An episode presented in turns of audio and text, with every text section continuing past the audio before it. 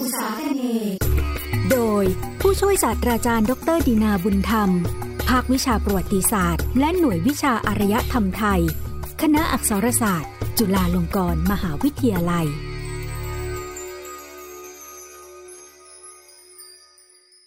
ย่นอุสาคเน รายการมนสเสน่สะท้อนวิถีชีวิต สังคม ศาสนาและวัฒนธรรม แห่งเอเชียตะวันออกเฉียงใต้ ชุด ยลโลกมุสลิม ตอน ศาสนาอิสลามกับหมู่เกาะเครื่องเทศ เตอร์นาเต และติดอเรสองรัฐคู่แข่งแห่งหมู่เกาะเครื่องเทศ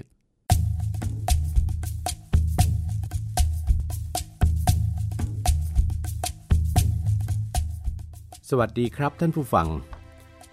ดังกล่าวแล้วว่าเครื่องเทศสองชนิด ได้แก่กานพลู หรือที่เรียกในภาษาอังกฤษว่า cloves และจันเทศหรือที่เรียกในภาษาอังกฤษว่า mace เป็นทรัพยากรธรรมชาติที่จำเป็นต่อการดำรงชีวิตมนุษย์ ในโลกยุคโบราณ ทั้งในทวีปเอเชียและยุโรปเป็นอย่างยิ่ง ด้วยเครื่องเทศสองชนิดนี้ สามารถนำไปใช้ประโยชน์ในชีวิตประจำวันได้มากมาย ดอกตูมของการพลูเป็นส่วนที่นำไปใช้ประโยชน์ ในขณะที่ผลจันเทศสีเหลืองสวยนั้น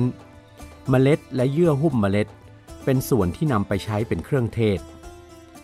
ตั้งแต่เป็นส่วนผสมของตัวยารักษาโรคที่สำคัญหลายขนาดเป็นส่วนผสมสำหรับการถนอมอาหาร เป็นเครื่องปรุงในอาหารรสเลิศนานาชนิด ไปจนกระทั่งถึงเป็นเครื่องสำอางประทินผิว มนุษย์ในโลกอารยธรรมโบราณ อย่างชาวเมโสโปเตเมีย ชาวอียิปต์โบราณ ชาวกรีกโรมันโบราณ ชาวอินเดียและชาวจีน ต่างมีภูมิปัญญาที่รู้จักคุณประโยชน์อันมหาศาลของเครื่องเทศทั้งสองชนิดนี้ มาหลายศตวรรษก่อนคริสตกาลด้วยซ้ำนอกจากนั้นผู้คนในแหล่งอารยธรรมโบราณเหล่านั้น ก็ตระหนักดีว่าเครื่องเทศทั้งสองชนิดเป็นของหาได้ยากยิ่ง เพราะมีแหล่งกำเนิดตามธรรมชาติอยู่เพียงพื้นที่เดียวในโลก คือหมู่เกาะบริเวณทางตะวันออกของหมู่เกาะอินโดนีเซีย อันมีชื่อเรียกว่าหมู่เกาะมาลูกู หรือโมลุกะ หรือที่ได้รับสมญานามว่า หมู่เกาะเครื่องเทศ มนุษย์จากทุกแหล่งอารยธรรมโลกโบราณ พยายามที่จะเดินทางกันมาให้ถึงหมู่เกาะอันไกลโพ้นนี้ เพื่อให้สามารถเข้าถึงแหล่งของเครื่องเทศสำคัญทั้งสองชนิดได้โดยตรง จะมีก็แต่เพียงชาวจีนและชาวอินเดียที่สามารถเดินเรือมาถึงหมู่เกาะมาลูกูได้ในระยะแรก อันเป็นช่วงเวลาที่สังคมมนุษย์ ที่อยู่อาศัยตามเกาะน้อยใหญ่ต่างๆ ในหมู่เกาะเครื่องเทศ ยังเป็นสังคมยุคก่อนประวัติศาสตร์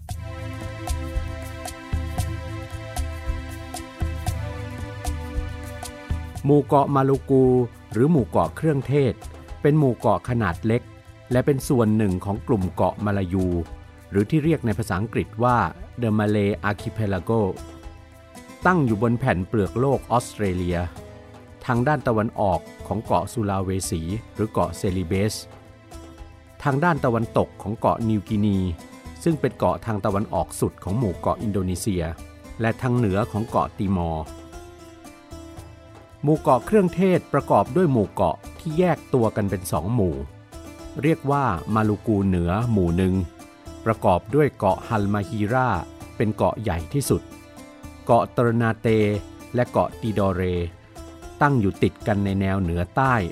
ขนานกันกับชายฝั่งด้านตะวันตกของเกาะฮัลมาฮีราแม้จะเป็นเกาะขนาดเล็กทั้งสองเกาะ เกาะตรนาเตและเกาะติโดเร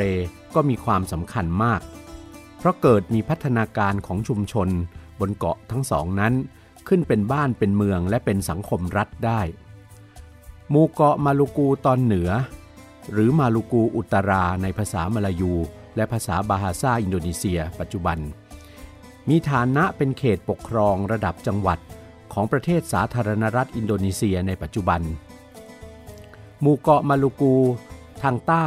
ประกอบด้วยเกาะสำคัญคือเกาะเซราม เป็นเกาะใหญ่ที่สุด เกาะบูรูและเกาะอัมบน ปัจจุบันมาลูกูใต้ก็มีสถานะเป็นจังหวัดหนึ่งของประเทศอินโดนีเซีย แต่เปลี่ยนไปเรียกชื่อว่าจังหวัดอัมบน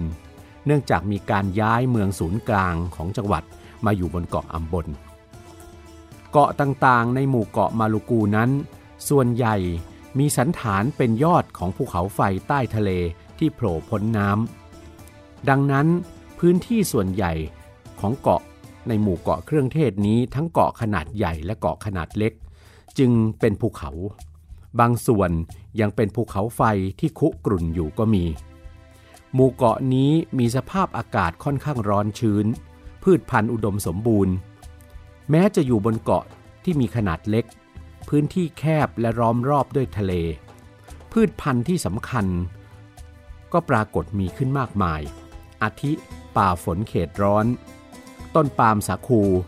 และต้นเครื่องเทศต่างๆ โดยเฉพาะการพลูและจันเทศ การที่ภูมิประเทศส่วนใหญ่เป็นภูเขาและที่สูง จึงทำให้ไม่มีพื้นที่ปลูกข้าว ข้าวจึงไม่ใช่พืชอาหารหลักของคนพื้นเมืองบนเกาะมาลากูนี้ แต่คนพื้นเมืองนิยมบริโภคแป้งสาคูที่ได้จากต้นพืชตระกูลปาล์มเป็นแหล่งคาร์โบไฮเดรตที่สำคัญ ถึงแม้ว่าชาวเมลานีเซีย เคยเป็นประชากรส่วนใหญ่ของหมู่เกาะมาลูกูมาแต่เดิม โดยเฉพาะบนเกาะบันดา ซึ่งมีชนเชื้อสายเมลานีเซียอาศัยอยู่เป็นจำนวนมาก แต่ชาวเมลานีเซียเหล่านั้นก็ถูกสังหารและขจัดไป โดยฝีมือของชาวโปรตุเกสและชาวสเปน ตลอดจนถึงชาวดัตช์ที่พยายามขยายอิทธิพลเข้าควบคุมแหล่งเครื่องเทศ ในหมู่เกาะมาลูกู ในช่วงคริสตศตวรรษที่ 17 ในช่วงต้นคริสตศตวรรษที่ 20 อันเป็นช่วงเวลาที่หมู่เกาะมาลูกูตกเป็นอาณานิคมของเนเธอร์แลนด์โดยสมบูรณ์แล้ว มีการอพยพย้ายถิ่นเข้ามาของชาวมาลายู จนกลายเป็นประชากรกลุ่มใหญ่ของหมู่เกาะนี้ไปแทนที่ชาวเมลานีเซีย ต่อเนื่องมาจนถึงยุคหลังสงครามโลกครั้งที่สองที่หมู่เกาะมาลูกูถูกรวมเข้าเป็นส่วนหนึ่งของประเทศสาธารณรัฐอินโดนีเซีย ภายหลังได้เอกราชแล้ว สมญานามหมู่เกาะเครื่องเทศนั้น เรียกขานกันทั้งโดยชาวจีนและชาวตะวันตกตั้งแต่สมัยโบราณ ชาวจีนน่าจะเป็นชาวเอเชียกลุ่มแรกที่มีความคุ้นเคยกับหมู่เกาะแห่งนี้ ด้วยเหตุที่จีนเป็นชนชาติที่มีความก้าวหน้าด้านภูมิปัญญาทางการแพทย์ และการปรุงยารักษาโรคต่างๆ ซึ่งมีปรากฏหลักฐานว่า ตัวยาต่างๆ มากมายหลายชนิด ในภูมิปัญญาการปรุงยารักษาโรคตามตำรับของจีนนั้น ได้มาจากพืชพันธุ์ ส่วนประกอบของสัตว์ ตลอดจนแร่ธาตุจากดินแดนทะเลใต้หรือดินแดนอุษาคเน ซึ่งรวมถึงการพลูและจันเทศ ซึ่งเป็นพืชพันธุ์ธรรมชาติของหมู่เกาะมาลูกูด้วย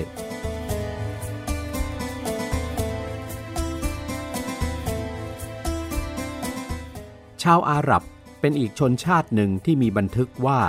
ได้พยายามเดินเรือเข้ามาให้ถึงแหล่งเครื่องเทศของหมู่เกาะมาลูกู ตั้งแต่ยุคก่อนคริสตกาลต่อเนื่องมาจนถึงยุคที่ท่านศาสดามหมัด ประกาศศาสนาอิสลาม ในดินแดนอาระเบียในคริสตศตวรรษที่ 7 จึงนับว่าการค้าเครื่องเทศเป็นเหตุปัจจัยสำคัญที่ชักนำพ่อค้าและนักเดินเรือชาวอาหรับเข้ามาในหมู่เกาะมาลูกู และได้นำศาสนาอิสลาม มาเผยแพร่สู่ประชาคมคนพื้นเมืองของหมู่เกาะนี้ทำให้ประวัติศาสตร์ของหมู่เกาะมาลูกู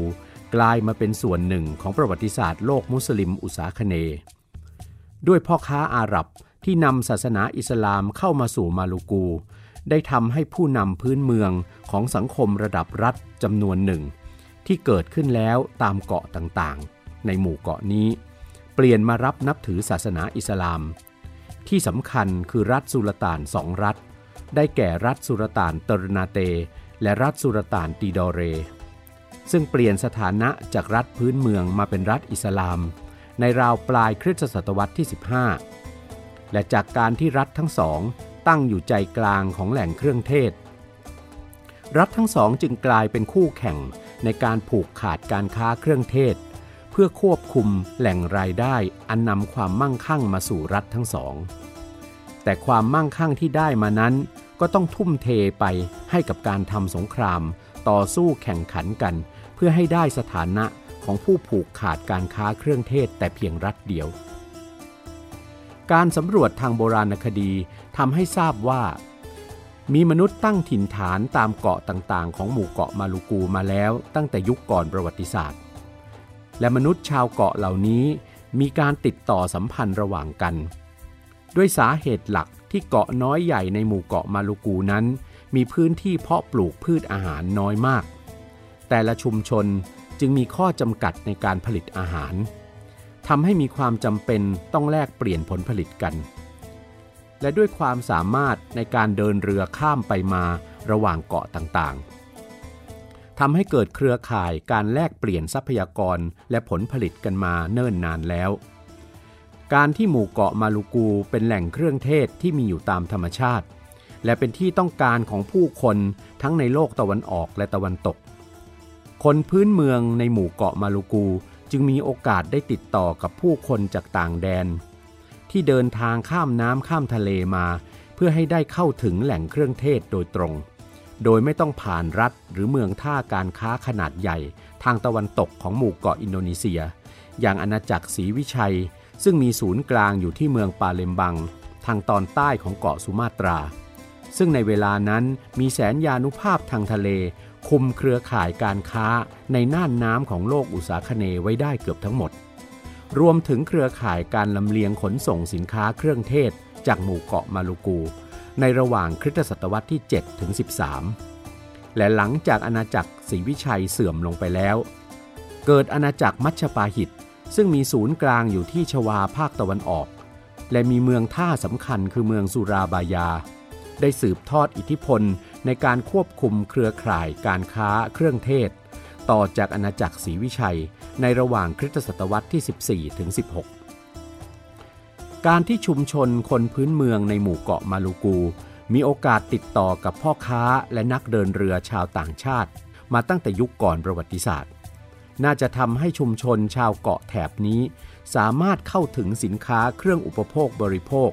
ไปจนถึงสินค้าฟุ่มเฟือย จากดินแดนภายนอกที่มีความเจริญทางอารยธรรมมาก่อนพวกตน มีหลักฐานว่า คนพื้นเมืองในหมู่เกาะมาลูกู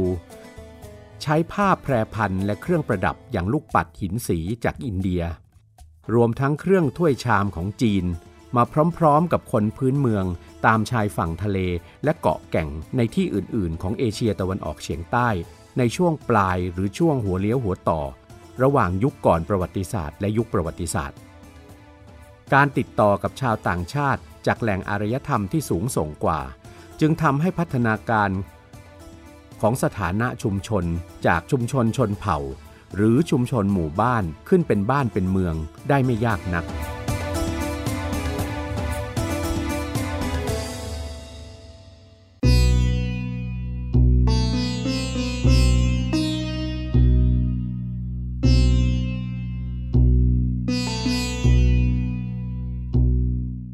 บันทึกของชาวโปรตุเกส ที่เข้ามาในหมู่เกาะมาลูกู ในคริสตศตวรรษที่ 16 กล่าวถึงตำนานพื้นเมืองของหมู่เกาะมาลูกูตอนเหนือว่า ต้นตระกูลของผู้ปกครองบ้านเมืองในหมู่เกาะมาลูกูนั้น เป็นพี่น้องสี่คน ที่กำเนิดขึ้นจากไข่ของนางพญามังกร และพี่น้องแต่ละคนได้เป็นผู้สถาปนารัฐทั้งสี่อันได้แก่ รัฐตรนาเต รัฐติโดเร รัฐใจโลโล และรัฐบาชัน รัฐทั้งสี่นี้ต่างดำรงสถานะเสมือนเสาหลักที่ค้ำจุนความเป็นเอกภาพของหมู่เกาะมาลูกู ในโลกกระทัดของคนพื้นเมือง หมู่เกาะมาลูกูนี้ ถือว่าเลขสี่เป็นเลขแห่งความเป็นเอกภาพและความสมบูรณ์แบบ นักประวัติศาสตร์กลุ่มหนึ่งวิเคราะห์ว่า การที่บรรพชนผู้สถาปนารัฐทั้งสี่ในหมู่เกาะมาลูกู เป็นพี่น้องที่กำเนิดจาก ไข่ของนางพญามังกรนั้น อาจสะท้อนให้เห็นถึงความสัมพันธ์ที่มีมาช้านาน ระหว่างหมู่เกาะมาลูกูกับจักรวรรดิจีน อย่างไรก็ดี ปรากฏหลักฐานว่า รัฐทั้งสี่เกิดการพัฒนาขึ้นเป็นรัฐจริง ๆ ตั้งแต่ช่วงต้นคริสตศตวรรษที่ 12 โดยปรากฏหลักฐานว่า ชุมชนพื้นเมืองบนเกาะดิดอเร รวมตัวกันขึ้นเป็นเมืองและนครรัฐ ก่อนชุมชนบนเกาะเตอร์นาเตติดอเรและเตอร์นาเตมีอิทธิพลเหนือรัฐไจโลโลและรัฐบาชัน และสามารถขยายอิทธิพลไปเหนือบ้านเมืองที่อยู่ริมฝั่งทะเลและเกาะแก่ง ในอาณาบริเวณโดยรอบ ตั้งแต่ตอนเหนือของเกาะสุลาเวสี ไปจนจรดชายฝั่งตะวันตกของเกาะนิวกินี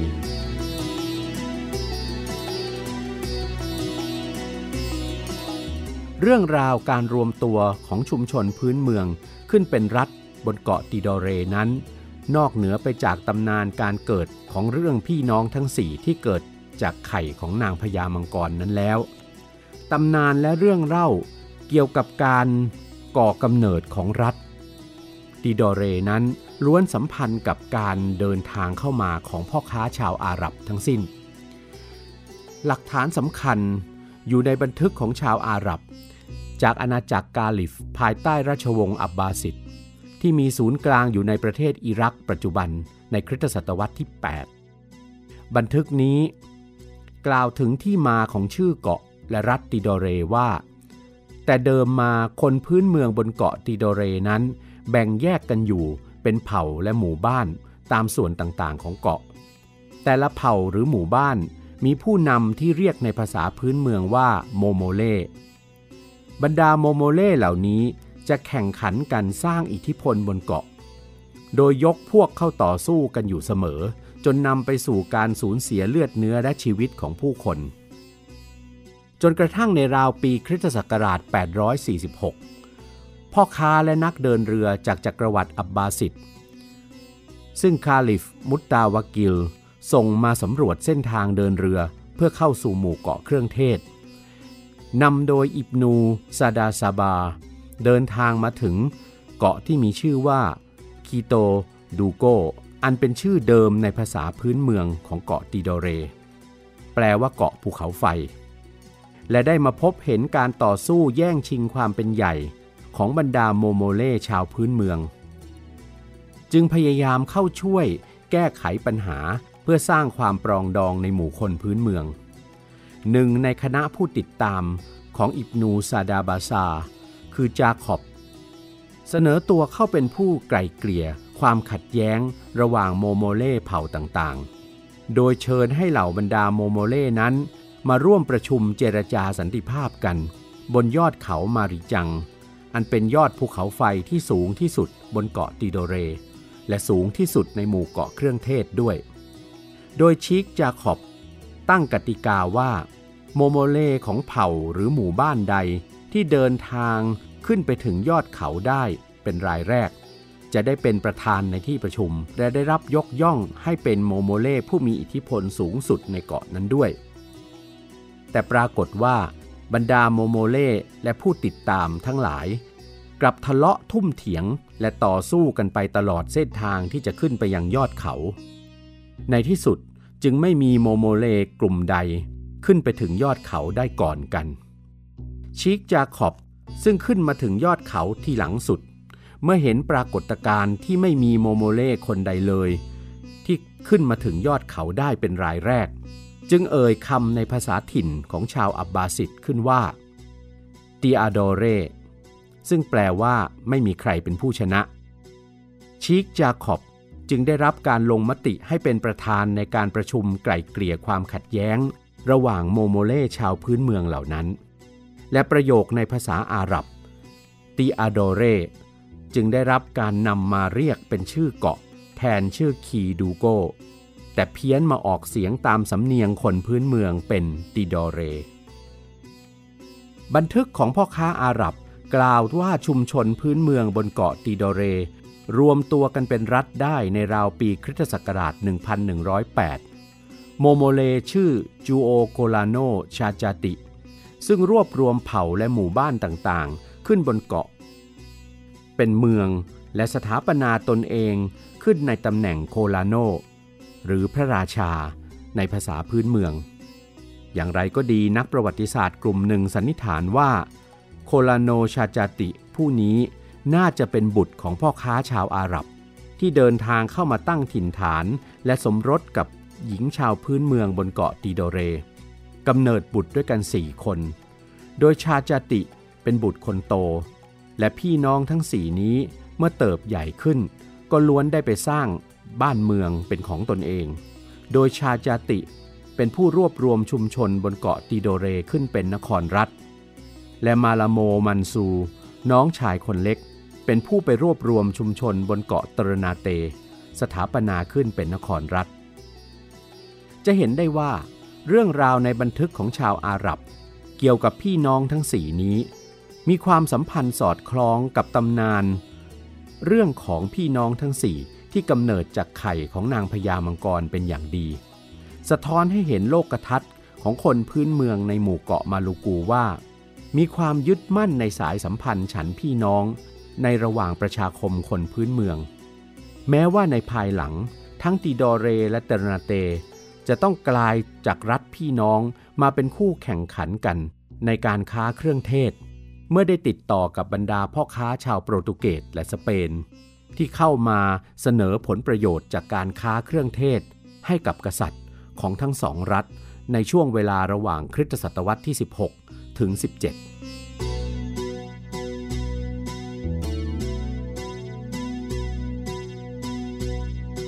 รัฐตรนาเตซึ่งเป็นคู่พี่น้องกับรัฐติดอเรนั้น ก่อตั้งขึ้นโดยผู้นำชุมชนชื่อบาอับมาซูมาลาโม เมื่อปีคริสตศักราช 1257 ได้สถาปนาราชวงศ์กษัตริย์ที่ปกครองเกาะตรนาเตสืบเนื่องต่อมาถึงปัจจุบันโดยไม่ขาดสาย รัฐตรนาเตเมื่อแรกก่อตัวขึ้นในคริสตศตวรรษที่ 13 นั้น มีชื่อเรียกว่ารัฐกาปิ แต่มาเปลี่ยนชื่อในภายหลังเมื่อได้สร้างนครหลวงขึ้นในชื่อเดียวกันกับเกาะ อันเป็นที่ตั้งของบ้านเมือง ปัจจุบันทั้งติดอเรและตรนาเตยังมีสุลต่านซึ่งสืบที่สืบเชื้อสายมาในราชวงศ์ทั้งสอง และยังคงสิทธิ์เป็นเจ้าของพระราชวังที่ประทับบนเกาะติดอเรและตรนาเต และยังคงได้รับความเคารพนับถือ เสมือนเป็นผู้อาวุโสของเกาะทั้งสอง แม้จะต้องสูญเสียอำนาจทางการเมือง ในการปกครองเกาะของตน ให้กับรัฐบาลประเทศสาธารณรัฐอินโดนีเซียไปแล้ว รัฐบาลสาธารณรัฐอินโดนีเซียยังคงให้เกียรติให้รักษาราชวงศ์กษัตริย์ และตำแหน่งสุลต่านของรัฐทั้งสองไว้ เพื่อเป็นสัญญลักษณ์ทางประวัติศาสตร์ และวัฒนธรรมดั้งเดิม และเพื่อแสดงถึงความมีเอกภาพในท่ามกลางความแตกต่างหลากหลาย อันเป็นสัญญลักษณ์ความเป็นชาติของสาธารณรัฐอินโดนีเซียมา นับตั้งแต่สถาปนาประเทศ หลังสิ้นสงครามโลกครั้งที่สองรัฐตรนาเต และรัฐติโดเร เป็นเพียงสองรัฐในโลกที่ครอบครองแหล่งเครื่องเทศตามธรรมชาติ คือการพลูและจันเทศ อันนำมาซึ่งรายได้มหาศาล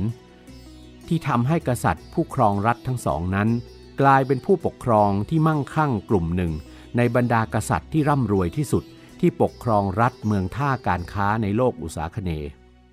อย่างไรก็ตาม ความมั่งคั่งร่ำรวยของทั้งตรนาเตและติดอเร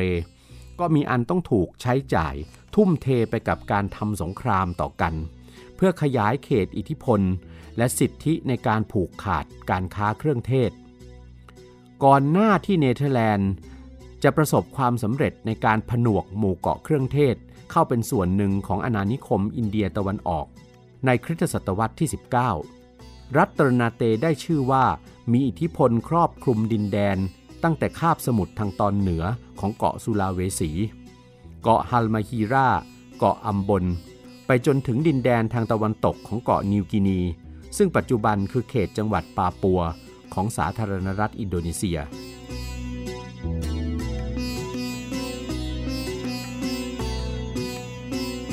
การที่รัฐตรนาเตและติโดเรเป็นรัฐที่ดำรงอยู่ได้ด้วยกิจกรรมการค้าทางทะเลเท่านั้นทำให้รัฐทั้งสองเป็นส่วนหนึ่ง ในรัฐเมืองท่ายุคต้นของโลกอุษาคเน ที่ศาสนาอิสลามเผยแพร่เข้ามา นักประวัติศาสตร์ตั้งข้อสันนิษฐานว่า พ่อค้าอาหรับน่าจะเป็นชาวมุสลิมกลุ่มแรกที่เดินทางเข้ามาในรัฐตรนาเตและติโดเร นอกจากนั้นยังพบว่า รัฐเมืองท่าการค้ามุสลิมที่เกิดขึ้นตามชายฝั่งตอนเหนือของเกาะชวา ตั้งแต่คริสตศตวรรษที่ 15 เป็นต้นมา ก็มีส่วนในการนำศาสนาอิสลาม มาเผยแผ่แก่กษัตริย์และกลุ่มชนชั้นปกครอง ของรัฐตรนาเตและติโดเร ซึ่งในครึ่งหลังของคริสตศตวรรษที่ 15 กษัตริย์และชนชั้นปกครองของติโดเรและตรนาเต ได้ยอมรับนับถือศาสนาอิสลามก่อน หลังจากนั้นจึงเกิดกระบวนการเผยแผ่ความเชื่อใหม่นี้ ต่อไปสู่บรรดาไพร่บ้านพลเมืองอย่างค่อยเป็นค่อยไป โคลาโนมารหุม เป็นกษัตริย์แห่งตรนาเตองค์แรกที่ยอมรับนับถือศาสนาอิสลาม กษัตริย์องค์นี้ครองราชอยู่ระหว่างปีคริสต์ศักราช 1465 ถึง 1486 แต่สันนิษฐานว่าพระนามมารหุม อันเป็นภาษาอาหรับ ที่เป็นคำใช้เรียกบรรพชนที่ล่วงลับไปแล้วนั้น น่าจะมาเรียกกันเมื่อพระองค์สิ้นพระชนไปแล้ว โอรสของโคลาโนมารหุม คือไซนาลอาบิดิน ขึ้นครองราชสมบัติระหว่างปีคริสตศักราช 1486 ถึง 1500 ทรงเริ่มใช้คำนำพระนามเป็นสุลต่าน และประกาศใช้กฎหมายอิสลามเป็นการนำรัฐติโดเรไปสู่ความเป็นรัฐอิสลามโดยสมบูรณ์แบบ ข้างฝ่ายรัฐติโดเรนั้น โคลาโนคิริลิยาติ เป็นกษัตริย์แห่งติโดเรองค์แรกที่เปลี่ยนไปใช้คำนำพระนามว่าสุลต่าน อันแสดงถึงสถานะความเป็นผู้ปกครองรัฐอิสลามอย่างเป็นทางการ ในปีคริสตศักราช 1495 ภายหลังจากนั้นสุลต่านแห่งติโดเรหลายพระองค์ มีนโยบายในการย้ายไปสร้างเมืองศูนย์กลางอำนาจรัฐ ตามพื้นที่ส่วนต่างๆ ของเกาะ จากที่แต่เดิมเมืองหลวงของติโดเรนั้นตั้งอยู่บนชายฝั่งด้านเหนือของเกาะ ประจันหน้ากันกับเมืองหลวงของรัฐตรนาเตซึ่งอยู่ทางทิศเหนือ นโยบายนี้มาจากความจำเป็นที่ข้างฝ่ายติโดเรต้องระแวดระวังในการโจมตีจากฝ่ายตรนาเต ซึ่งเป็นคู่แข่งที่มีอิทธิพล และแสนยานุภาพทางทหารมากกว่า นอกจากนั้น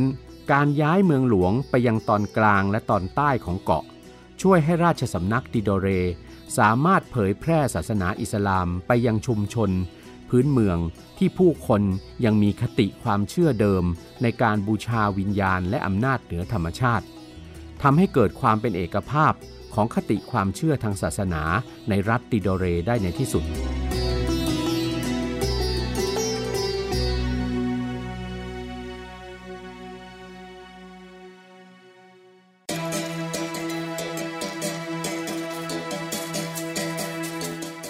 โปรตุเกสเป็นชาวตะวันตกชาติแรกที่เดินทางเข้ามายังหมู่เกาะมาลูกู เพื่อสำรวจลู่ทางในการสร้างอิทธิพลของตน ที่จะควบคุมเครือข่ายการค้าเครื่องเทศ โดยเข้าไปติดต่อกับสุลต่านบายานุลละแห่งตรนาเต ซึ่งกำลังมีนโยบายจะสร้างพันธมิตรในการควบคุม และหาประโยชน์จากการค้าเครื่องเทศ แข่งกันกับสุลต่านแห่งตีโดเรอยู่แล้ว สุลต่านบายานุละ อนุญาตให้โปรตุเกสตั้งสถานีการค้า และสร้างป้อมเพื่อตั้งกองทหาร ระหว่างปีคริสตศักราช 1512 ถึง 1522 แต่ความสัมพันธ์ระหว่างรัฐตรนาเตกับโปรตุเกสกลับไม่ได้ราบรื่น และช่วยสร้างประโยชน์ให้กับการค้าเครื่องเทศเอาเสียเลย เพราะโปรตุเกสนั้นนอกจากความต้องการที่จะสร้างอิทธิพลของตน เพื่อควบคุมเครือข่ายการค้าเครื่องเทศแล้ว ยังมีนโยบายที่ต้องการจะเผยแพร่คริสตศาสนานิกายโรมันคาทอลิก ให้กับคนพื้นเมืองในหมู่เกาะมาลูกูด้วย ทั้งยังพยายามเข้าแทรกแซงในกิจการภายในราชสำนักของตรนาเต นโยบายการเผยแพร่คริสตศาสนานี้เองที่สร้างความไม่พอพระทัยให้สุลต่านแห่งตรนาเต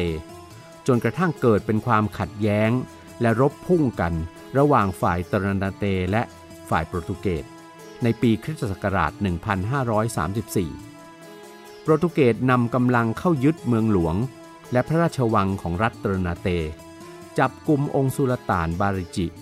และถอดพระองค์จากตำแหน่งกษัตริย์ รวมทั้งนำพระองค์ไปยังเมืองโกอา อันเป็นอาณานิคมของโปรตุเกสในอินเดียใต้ โปรตุเกสจัดการให้สุลต่านบาริจิ เปลี่ยนศาสนา เป็นคริสตศาสนาโรมันคาทอลิก และถวายพระนามใหม่ว่าดอมมานูเอล หลังจากนั้นก็เชิญให้พระองค์เสด็จกลับไปครองรัฐตรนาเต โดยหวังว่าพระองค์จะช่วยเปลี่ยนศาสนาของชาวตรนาเตเป็นโรมันคาทอลิกได้ แต่เป็นที่น่าเสียดายว่าสุลต่านพระองค์นี้ สิ้นพระชนเสียที่เมืองมาลากา ในระหว่างการเดินทางกลับมายังตรนาเต ความขัดแย้งระหว่างโปรตุเกสกับรัฐสุลต่านตรนาเตมาถึงจุดตึงเครียดอย่างที่สุด เมื่อสุลต่านไฮรุน ซึ่งครองราชระหว่างปีคริสตศักราช 1535 ถึง 1570 ทรงเริ่มทำสงครามขับไล่โปรตุเกสออกจากหมู่เกาะเครื่องเทศ เป็นสงครามที่ยืดเยื้อยาวนาน จนถึงปีสุดท้ายในรัชกาลคือปี 1570 สุลต่านไฮรุน ทรงหลงเชื่อคำเชิญชวนของโลเปสดาเมสควิตาข้าหลวงโปรตุเกสที่เชิญเสด็จให้ไปเจรจาสงบศึกที่ป้อมเซาเปาโล สุลต่านไฮรุนทรงถูกจับกุมและปลงพระชนม์ที่ในป้อมนั้น สร้างความโกรธแค้นให้กับชาวเตรนาเตเป็นที่สุด สุลต่านบาอาอุละ ซึ่งครองราชสมบัติต่อจากสุลต่านไฮรุน ทรงรวบรวมกองทัพชาวเตรนาเตขับไล่พวกโปรตุเกสออกจากหมู่เกาะมาลูกู ได้ในปีคริสตศักราช 1575 และอิทธิพลของโปรตุเกสในหมู่เกาะมาลูกูก็หมดลงตั้งแต่บัดนั้น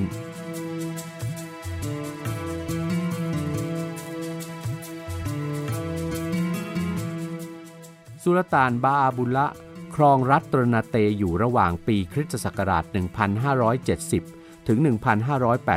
1583 ทรงนำพารัฐตรนาเตขึ้นสู่ยุครุ่งเรืองสูงสุด ภายใต้นโยบายต่อต้านฝรั่งชาติตะวันตก ไม่ให้เข้ามาสร้างอิทธิพลในพื้นที่หมู่เกาะเครื่องเทศได้ แต่กระนั้นสเปนที่ได้ครองหมู่เกาะฟิลิปปินส์เป็นอาณานิคมแล้ว และสถาปนากรุงมะนิลาเป็นศูนย์กลาง ก็กลายเป็นฝรั่งตะวันตกกลุ่มใหม่ ที่พยายามเข้ามาสร้างอิทธิพลในหมู่เกาะมาลูกู โดยเข้าไปสร้างสัมพันธไมตรีกับสุลต่านแห่งรัฐติดอเร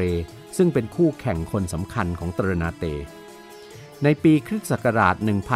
1606 กองทัพเรือสเปนจากมะนิลา เข้ามายึดป้อมเซาเปาโลของโปรตุเกสเดิมไปจากกองทัพตรนาเต แล้วเลยไปโจมตีเมืองหลวง จับสุลต่านและราชวงศ์ของตรนาเตนำไปยังกรุงมะนิลา ในปีถัดมา กองเรือของฮอลันดาเข้ามาถึงเกาะเตรนาเต ความเป็นปฏิปักษ์ระหว่างฮอลันดากับสเปนในยุโรปทำให้กองเรือฮอลันดาตัดสินใจสนับสนุนฝ่ายเตรนาเต จนได้รับอนุญาตให้สร้างป้อมและสถานีการค้าขึ้นบนเกาะเตรนาเตได้ เท่ากับว่าสเปนและฮอลันดา อยู่ในฐานะฝรั่งคู่แข่งขันคู่ใหม่ ที่ต่างหนุนหลังติดอเรและเตรนาเตกันคนละฝ่าย ภายใต้การสนับสนุนของฮอลันดา ฝ่ายตรนาเตกลับสร้างอิทธิพลของตนกลับขึ้นมาได้ในหมู่เกาะเครื่องเทศ และสามารถขยายเขตอิทธิพลออกไปได้กว้างไกลเช่นในอดีต สุลต่านมันดาชา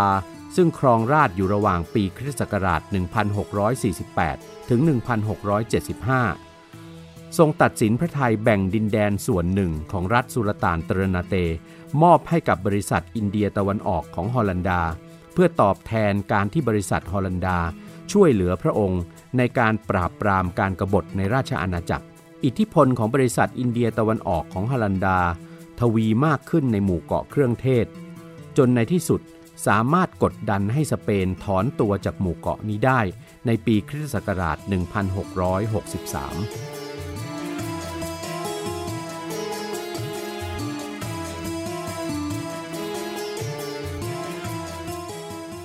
สุลต่านซีโบรีขึ้นครองบัลลังก์รัฐตรนาเตในปีคริสตศักราช 1675 พระองค์ทรงฟื้นฟูนโยบายการขจัดอิทธิพลของฝรั่งชาติตะวันตกออกไปจากหมู่เกาะเครื่องเทศ จึงทรงเริ่มทำสงครามกับบริษัทอินเดียตะวันออกของฮอลันดา แต่ต้องพ่ายแพ้ สุลต่านต้องจำใจลงพระนามในสนธิสัญญากับบริษัทอินเดียตะวันออกของฮอลันดา ต้องยินยอมยกดินแดนส่วนหนึ่งให้กับบริษัท กับทั้งต้องยอมรับสถานะความเป็นรัฐบรรณาการ ภายใต้อิทธิพลของนครปัตตาเวีย ในเกาะชวาตะวันตก ซึ่งบริษัทอินเดียตะวันออก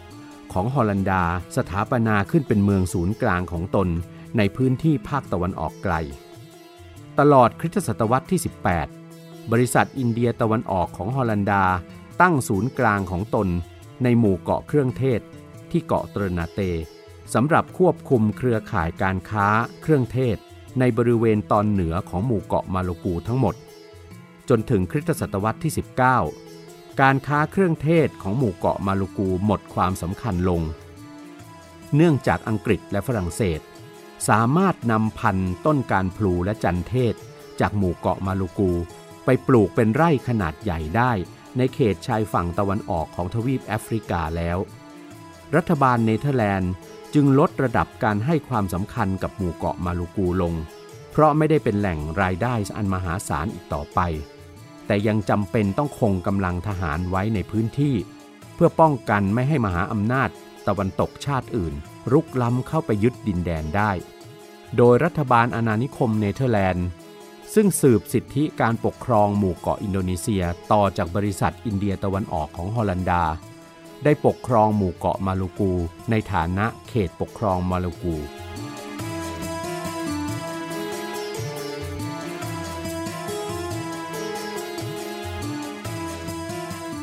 สุลต่านฮัจจีมูฮัมหมัดอุสมัน ซึ่งครองราชสมบัติระหว่างปีคริสตศักราช 1896 ถึง 1914 เป็นสุลต่านองค์สุดท้ายของตรนาเตที่พยายามดิ้นรนจะขับไล่อิทธิพลของชาวตะวันตก ออกจากหมู่เกาะมาลูกู พระองค์นำชาวพื้นเมืองในเกาะตรนาเตและเกาะอื่นๆ ก่อกบฏต่อรัฐบาลเนเธอร์แลนด์ ในปีสุดท้ายของรัชกาล แต่ก็ต้องพ่ายแพ้ รัฐบาลอาณานิคม อินเดียตะวันออกของเนเธอร์แลนด์ประกาศผนวกหมู่เกาะมาลูกู เป็นส่วนหนึ่งของอาณานิคม สุลต่านถูกจับกลุ่มและถอดออกจากราชบัลลังก์รัฐบาลเนเธอร์แลนด์นำพระองค์จากเกาะตรนาเต ไปประทับที่เมืองบันดุงในเกาะชวา จนสิ้นพระชนม์ที่นั่นในปีคริสตศักราช 1927 ตำแหน่งสุลต่านแห่งตรนาเตจึงว่างลง ระหว่างปีคริสตศักราช 1914 ถึง 1927 อย่างไรก็ดีเมื่อสุลต่านฮัจจีมูฮัมหมัดอุสมันสิ้นพระชนม์แล้ว รัฐบาลเนเธอร์แลนด์เห็นชอบกับรัฐบาลท้องถิ่นแห่งตรนาเต ให้เชิญมกุฎราชกุมาร อิสกันดาโมฮัมหมัดจาบีร ขึ้นครองบัลลังก์เพื่อสืบราชวงศ์แห่งรัฐตรนาเตสืบไป จนถึงปีคริสตศักราช 2015 สุลต่านมูดัฟฟาชาที่สองซึ่งสืบราชบัลลังก์รัฐตรนาเตสายตรงมาจากบรรพชน สิ้นพระชนลง เป็นอันหมดตัวเชื้อพระวงศ์ที่จะสามารถขึ้นครองบัลลังก์เป็นสุลต่านได้อีก รัฐบาลสาธารณรัฐอินโดนีเซียจึงช่วยแก้ปัญหา โดยสนับสนุนให้เชิญพระญาติในสายของพระชายาสุลต่าน มูดาฟา ซึ่งเป็นสตรีชาวดัตช์มาเป็นผู้สืบราชวงศ์ของรัฐเตรนาเตต่อไป แต่สามารถตั้งตำแหน่งให้เป็นได้เพียงเจ้าชายแห่งรัฐเตรนาเต ด้วยมิได้เป็นผู้สืบราชวงศ์ในสายตรง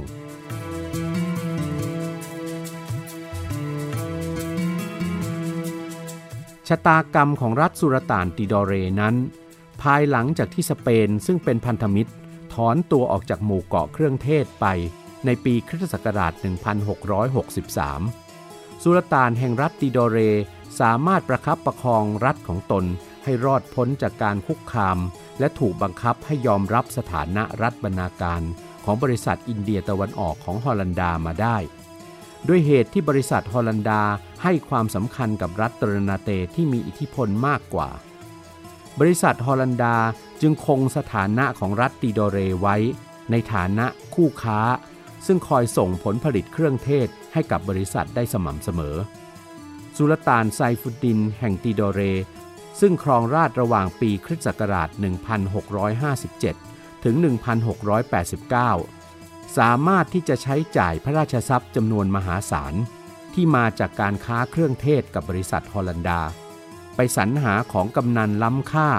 มอบให้กับบรรดาเจ้าเมือง และหัวหน้าชุมชนตามเกาะต่างๆ ที่ติโดเรอ้างว่าอยู่ใต้อิทธิพลของตนทำให้รัฐติโดเรสามารถผูกน้ำใจผู้นำตามเกาะน้อยใหญ่เหล่านั้น และสร้างความเป็นพันธมิตร ปกป้องคุ้มครองกันและกันได้ทำให้ไม่ต้องพึ่งพิงอิทธิพลของฮอลันดามากนัก เมื่อเทียบกับฝ่ายติเตรนาเต รัฐติโดเรสามารถประคองตัวอยู่ในฐานะรัฐอิสระมาได้ จนถึงปลายคริสตศตวรรษที่ 18 วิกฤตการณ์ความตกต่ำของการค้าเครื่องเทศทำให้สุลต่านแห่งติโดเรจำต้องทรงยินยอม ให้รัฐบาลฮอลันดาใช้มาตรการเข้ามาทำลายต้นการพลูและต้นจันเทศ ในอาณาบริเวณเกาะติโดเร เพื่อจะได้ลดปริมาณผลผลิตเครื่องเทศ และกระตุ้นให้การผูกขาดการค้าเครื่องเทศของฮอลันดานั้นกลับมามีความสำคัญขึ้นอีก นโยบายนี้ทำให้ปริมาณผลผลิตเครื่องเทศทั้งสองชนิดของติโดเรลดลงอย่างมาก และทำให้รัฐมีฐานะย่ำแย่ลง เพราะรายได้จากการค้าเครื่องเทศตกลง ทั้งยังนำไปสู่การเสื่อมอิทธิพลในหมู่ผู้นำรัฐ และประชาคมตามเกาะใหญ่น้อยที่เคยมีมาแต่เดิมด้วย ในที่สุดรัฐติโดเร และกลุ่มประชาคมตามเกาะต่างๆ รายรอบนั้น ก็ไม่สามารถหลีกเลี่ยงโชคชะตา ในการถูกรวมเข้าเป็นส่วนหนึ่งของอาณานิคม หมู่เกาะอินเดียตะวันออกของเนเธอร์แลนด์ได้ ในตอนต้นคริสตศตวรรษที่ 20แต่รัฐบาลเนเธอร์แลนด์ยังยินยอมให้รักษาราชวงศ์สุลต่านแห่งติโดเรไว้ จนสืบมาได้จนถึงปัจจุบัน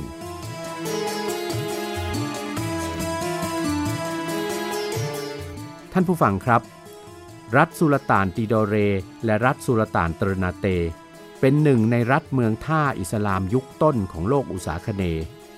ทั้งสองรัฐมีกำเนิดในฐานะรัฐพี่น้องแห่งหมู่เกาะมาลูกู การมีที่ตั้งอยู่ในใจกลางของแหล่งเครื่องเทศ อันเป็นทรัพยากรที่มีค่ามหาศาลในโลกยุคก่อนสมัยใหม่ เป็นทรัพยากรที่ต้องการของผู้คนจากทั่วทั้งเอเชีย ยุโรปและแอฟริกา จนพ่อค้าและนักเดินเรือจากทั่วทุกบุมโลก พากันมุ่งหน้ามาสู่หมู่เกาะเครื่องเทศ และแข่งขันกันสร้างอิทธิพล ควบคุมเครือข่ายการค้าเครื่องเทศ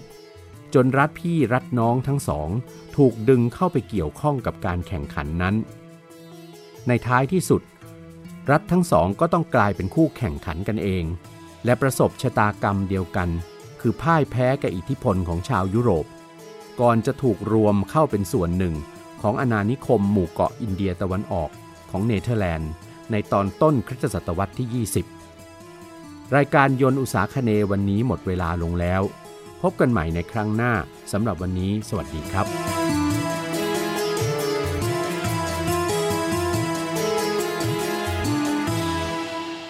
ยนต์วิถีดูชีวิต เรื่องประวัติ ศาสตร์และศิลป์ในเอเชียตะวันออกเฉียงใต้ ฟังในรายการยนต์อุตสาคณี